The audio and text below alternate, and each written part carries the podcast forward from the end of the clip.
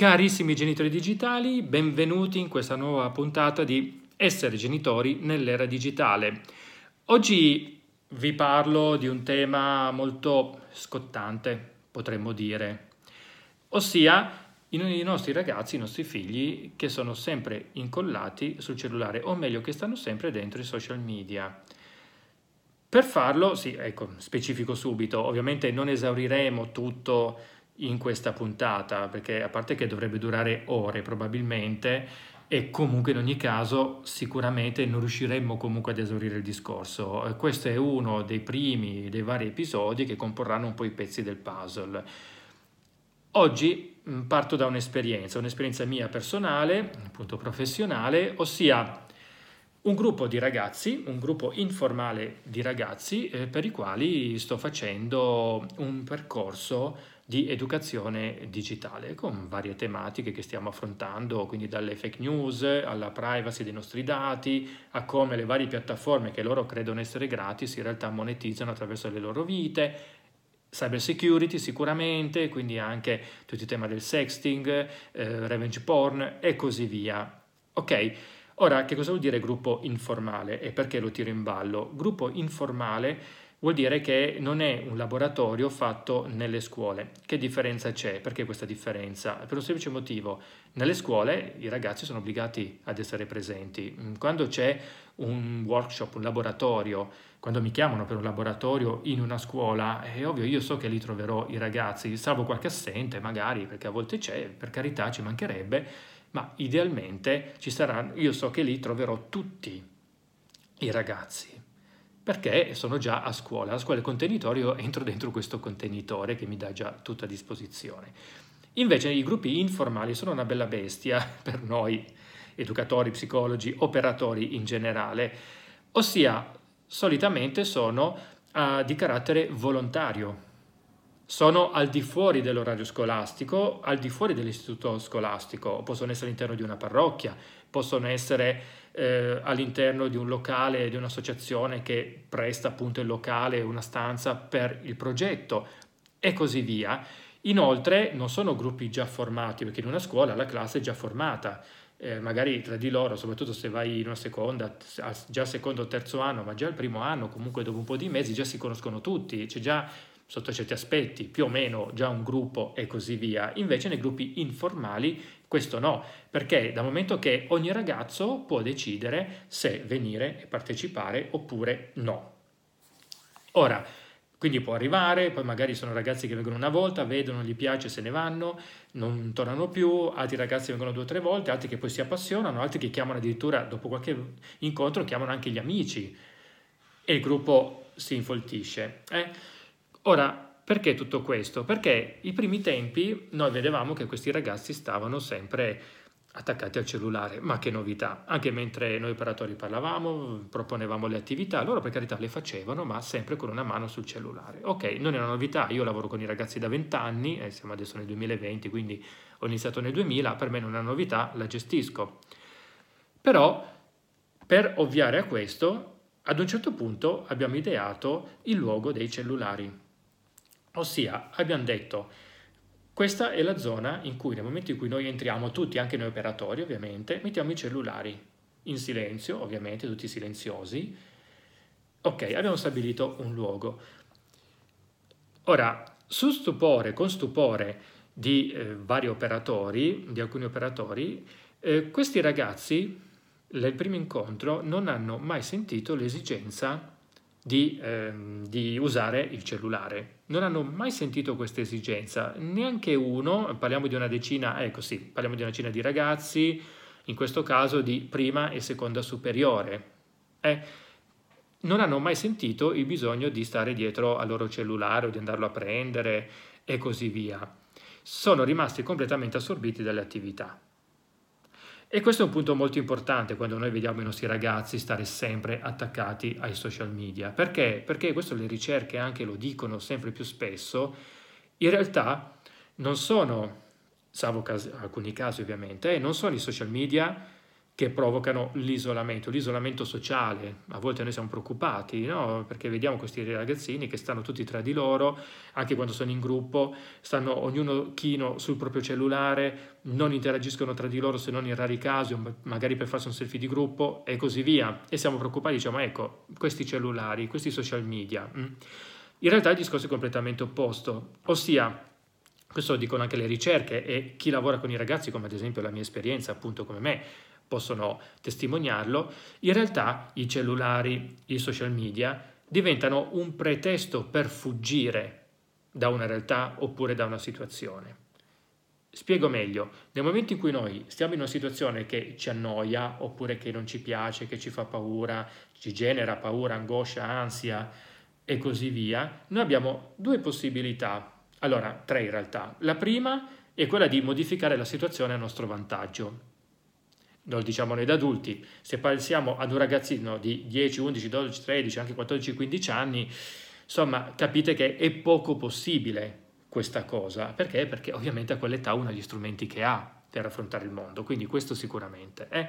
Quindi questa è la prima, la prima possibilità che escludiamo. Ne rimangono due, ossia o me ne vado fisicamente, mi metto a fare altro, mi alzo, inizio a tirare due calci a un pallone e così via, oppure se per qualunque motivo io sono obbligato a stare lì seduto, inizio a fuggire con la mente. Lo facciamo anche noi adulti quando andiamo a quelle pallosissime riunioni, eh, per cui sì, l'altra persona parla, oppure delle formazioni imposte, ad esempio, noiose, la persona parla, parla, parla e noi iniziamo a pensare a cosa, fare, a cosa faremo domani, eh, come organizzarci il fine settimana, cosa preparerò stasera per cena e così via. Perché? Perché fisicamente io non posso alzarmi e uscire dalla sala, sono obbligato a rimanerci, allora ecco che la nostra mente trova questo meraviglioso escamotage. Mm? Ora, e perché per i nostri ragazzi dovrebbe essere diverso? Perché in effetti non lo è. Perché noi adulti sì e loro no? La questione è che loro oggi hanno tra le mani un potentissimo mezzo per fuggire, anzi attraverso il quale fuggire, che è il cellulare. Attenzione, anche noi ormai, eh, quindi è inutile che andiamo, stiamo sempre lì ad attaccare i nostri ragazzi, anche noi. Però loro di più, perché è il loro mezzo, i soliti discorsi che facciamo ormai da tempo sui miei canali. Quindi, che cosa vuol dire? Vuol dire che molto spesso il fatto che il nostro ragazzo, il nostro figlio, la nostra, il nostro figlio, la nostra figlia, appunto, eh, passano, trascorrono tutto quel tempo sul cellulare, può essere il sintomo, il sino, no, sinonimo no, il sintomo di un disagio, ma un disagio che è al di là del cellulare, del gioco, del videogioco o della piattaforma social. Quale potrebbe essere questo disagio? Forse può essere semplicemente noia, allora magari potremmo, se siamo ad esempio dei docenti, pensare a come potremmo un po' ravvivare la lezione, ovvio entro certi limiti perché io per primo, Ivan Ferrero, eh, psicologo, psicoterapeuta, eccetera, eccetera, e attenzione, io per primo dico che dobbiamo anche insegnare ai nostri ragazzi ad annoiarsi, perché la noia ha anche tanti effetti benefici sulla crescita, sullo sviluppo, eccetera, eccetera. Ne parleremo sicuramente un'altra volta. Quindi quello sicuramente, ma non per questo noi dobbiamo lasciare che i nostri ragazzi si annoino a morte, che ce ne freghiamo, vabbè è giusto che si annoino, boom, e noi continuiamo così. Insomma, se vediamo che iniziano ad annoiarsi un po' troppo, due domande ce le facciamo. Quindi, quando entrano nei loro cellulari, dobbiamo farci questa domanda. Da che cosa stanno fuggendo? Da una mia una situazione, magari stare con me si stanno annoiando, me adulto intendo dire, si stanno annoiando? Oppure, andando un po' più in là, parlando di società, Può essere che c'è qualcosa, magari nella, nella, loro vita, nella famiglia anche volendo, una situazione familiare che a loro fa molto molto male e di conseguenza sentono questo bisogno di scappare, non fisicamente perché non possono scappare di casa, non ancora, allora ecco che scappano con la testa e il cellulare gli dà il pretesto? Può essere quello? Oppure può essere che a scuola stanno vivendo una situazione molto forte di disagio, pensiamo ad esempio a bullismo, cyberbullismo ad esempio, o magari anche più semplicemente non si trovano, il nostro figlio, la nostra figlia non si trova con i suoi nuovi compagni, perché no, può capitare, allora ecco che fugge e si nasconde sul cellulare, sul videogioco e sul, ehm, sul social network, dove tutto sembra essere luce, scintillio, montagne russe, un Luna Park permanente H24 7 giorni su 7. Potrebbe essere? Ecco, questo è molto molto importante, ripeto, perché? Perché se noi continuiamo a demonizzare il cellulare e il social network, allora ecco che noi stiamo puntando il dito contro l'oggetto sbagliato, perché noi stiamo puntando il dito contro la spia. È un po' come se noi stessimo guidando, a un certo punto si accende la spia della riserva, della benzina, e noi ce la prendessimo con la spia della riserva. Ma il vero problema non è che sia accesa la spia della riserva, a volte ci capitano, porca la miseria se è accesa la spia, ma noi sappiamo benissimo che il problema non è la spia, il problema è che non c'è benzina nel serbatoio. Lo stesso discorso è i nostri figli che si rifugiano nei cellulari, nei social media, ma non solo, perché estremizzando un po' di più, i nostri figli che ad un certo punto iniziano ad isolarsi, iniziano a chiudersi in casa, non andare più a scuola, non uscire più con gli amici, iniziano a chiudersi fino ad arrivare in ca- a chiudersi in camera. Allora parliamo di quei fenomeni molto più, diciamo, estremi, se vogliamo, degli chicomori, oppure i net, un, un discorso un po' diverso, ne parleremo. Eh, quindi attenzione perché questo è molto, molto importante. Dobbiamo imparare a riconoscere qual è la vera causa e qual è semplicemente, tra virgolette, semplicemente un sintomo.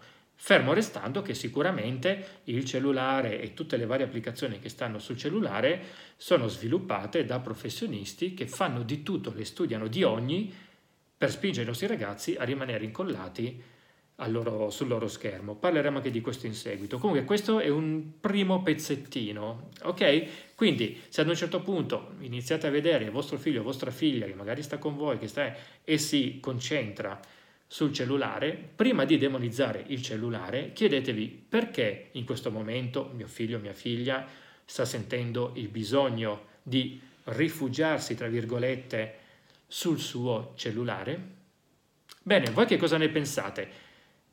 Prima di chiudere iscrivetevi, mettete mi piace, eh, scrivete commenti non solo su, questo, su questa cosa di cui abbiamo parlato oggi, ma anche e magari soprattutto quali sono gli argomenti che voi vorreste vedere trattati nei miei canali.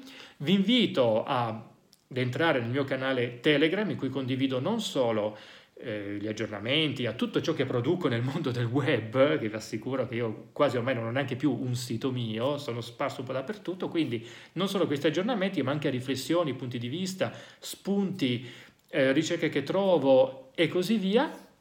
Poi trovate in descrizione, sempre in descrizione trovate anche il mio indirizzo email nel caso voleste contattarmi in privato. E intanto noi ci vediamo alla prossima. Un saluto da Ivan Ferrero. Ciao!